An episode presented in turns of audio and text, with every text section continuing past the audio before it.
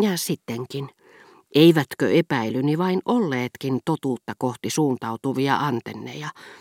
Sillä siitä huolimatta, että Albertin oli minun takiani luopunut Verderääneistä mennäkseen Trocaderohon, neiti Väntöi puolestaan oli varmasti vierailut Verderääneillä ja toisaalta Trocaderosta, josta ystävättäreni oli suostunut lähtemään tullakseen ajelulle kanssani, hänet oli käyty hakemassa tämän Lean takia. Leon, joka tuntui huolestuttavan minua turhaan ja sittenkin itsestään vapaaehtoisessa tunnustuksessaan, Albertin kertoi tunteneensa Lean paljon paremmin kuin mitä pelkoni olisivat edellyttäneet, ja erittäin epäilyttävissä olosuhteissa, sillä kuka ihmeessä ja kuinka oli silloin yllyttänyt häntä pistäytymään siinä pukuhuoneessa. Jos päiväni pyöveleitä neitivän töitä ja leaa ajatellessani, lakkasin kärsimästä edellisen, kun kärsin jälkimmäisen takia. Se johtuu joko kyvyttömyydestäni kuvitella kerralla liian monta kohtausta, tai sitten hermojärkytysteni aiheuttamasta häiriötilasta, josta mustasukkaisuuteni oli vain kaiku. Siksi päättelin, ettei hän ollut kuulunut Lealle sen paremmin kuin neitivään töillekään – että uskoin Leaan vain, koska vielä kärsin hänen takiaan.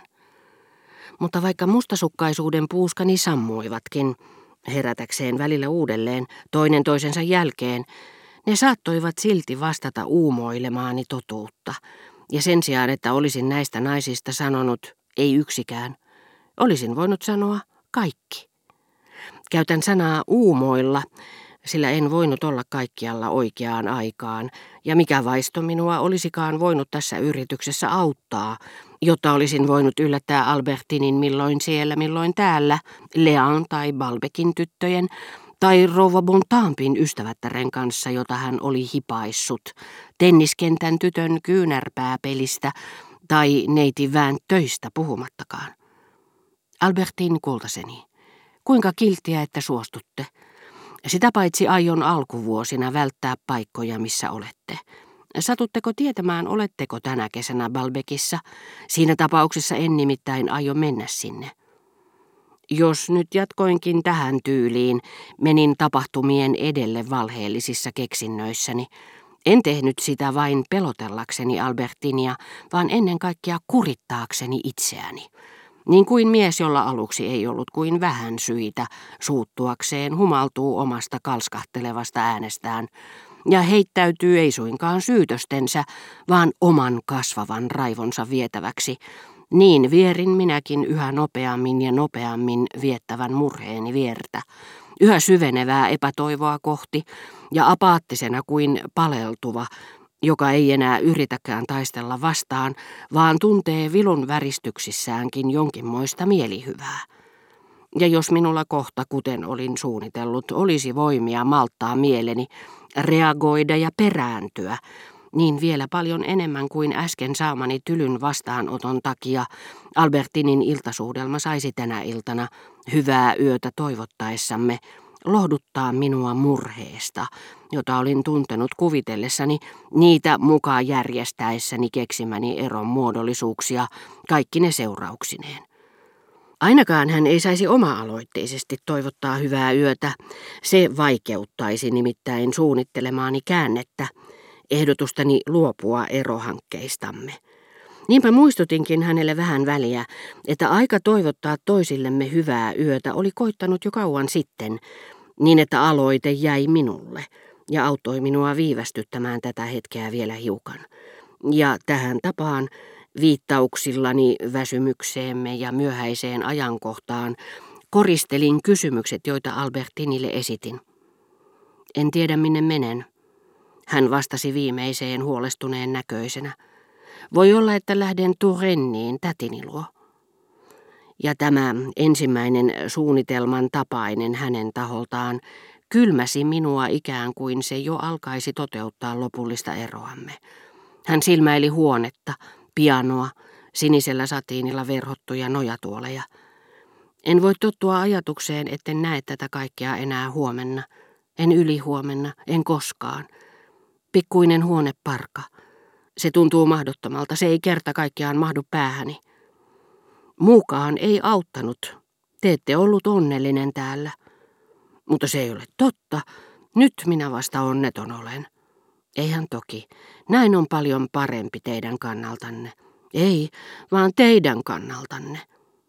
Rupesin tuijottamaan tyhjyyteen ikään kuin olisin epäilysten vallassa taistellut mieleeni tullutta ajatusta vastaan. Sitten yhtäkkiä. Albertin, te väitätte olevanne onnellisempi täällä, että teitä surettaa lähteä. Niin tietenkin. Sehän on järkyttävää.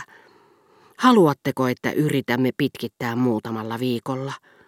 Jos otamme viikon kerrallaan, voimme päästä pitkällekin. Tehän tiedätte, että tilapäisratkaisuista saattaa lopulta tulla pysyviä. Voi miten kilttiä se olisi. Siinä tapauksessa oli kyllä hullua, että kiusasimme toisiamme tällä lailla turhaan. Tuntikausia. Sehän on kuin valmistautuisi matkaan, jota ei sitten teekään. Olen surusta turtana. Vedin tytön polvilleni, otin Bergotten käsikirjoituksen, jota hän niin kovasti havitteli, ja kirjoitin kansilehdelle Pikku Albertinilleni muistoksi sopimuksen uudistamisesta. Ja nyt kultaseni, menkää ja nukkukaa huomisiltaan saakka. Teidän täytyy olla aivan nännöksissä. Olen ennen kaikkea oikein tyytyväinen. Rakastatteko te minua hiukan? Sata kertaa enemmän kuin ennen. Eipä minun olisi kannattanut iloita pikkukomediastani, vaikken olisikaan yltynyt ohjaamaan sitä kuin todellista näytelmää. Vaikka olisimme yksinkertaisesti vain puhuneet erosta, se olisi jo ollut hälyttävää. Tämmöisiä puheita luulee pitävänsä, paitsi valheellisesti niin kuin asia onkin, myös vaarattomassa vapaudessa.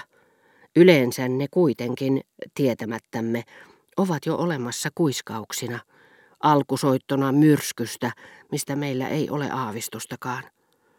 Itse asiassa ilmaisemme silloin itseämme vastoin tahtoamme, halua elää aina rakastetun kanssa, mutta mahdottomaksi muuttunut yhteiselämä, sen aiheuttamat jokapäiväiset kärsimykset, jotka meistä ovat pienempi paha kuin ero, onnistuvat lopulta kuitenkin erottamaan meidät. Yleensä ei kuitenkaan yhdellä iskulla, useimmiten käy niin, ei kuitenkaan minun ja Albertinin tapauksessa, kuten vielä nähdään, että jonkin ajan kuluttua puheista, joihin kukaan ei uskonut, ryhdytäänkin yrittämään epämuodollista, tuskatonta, väliaikaista eroa.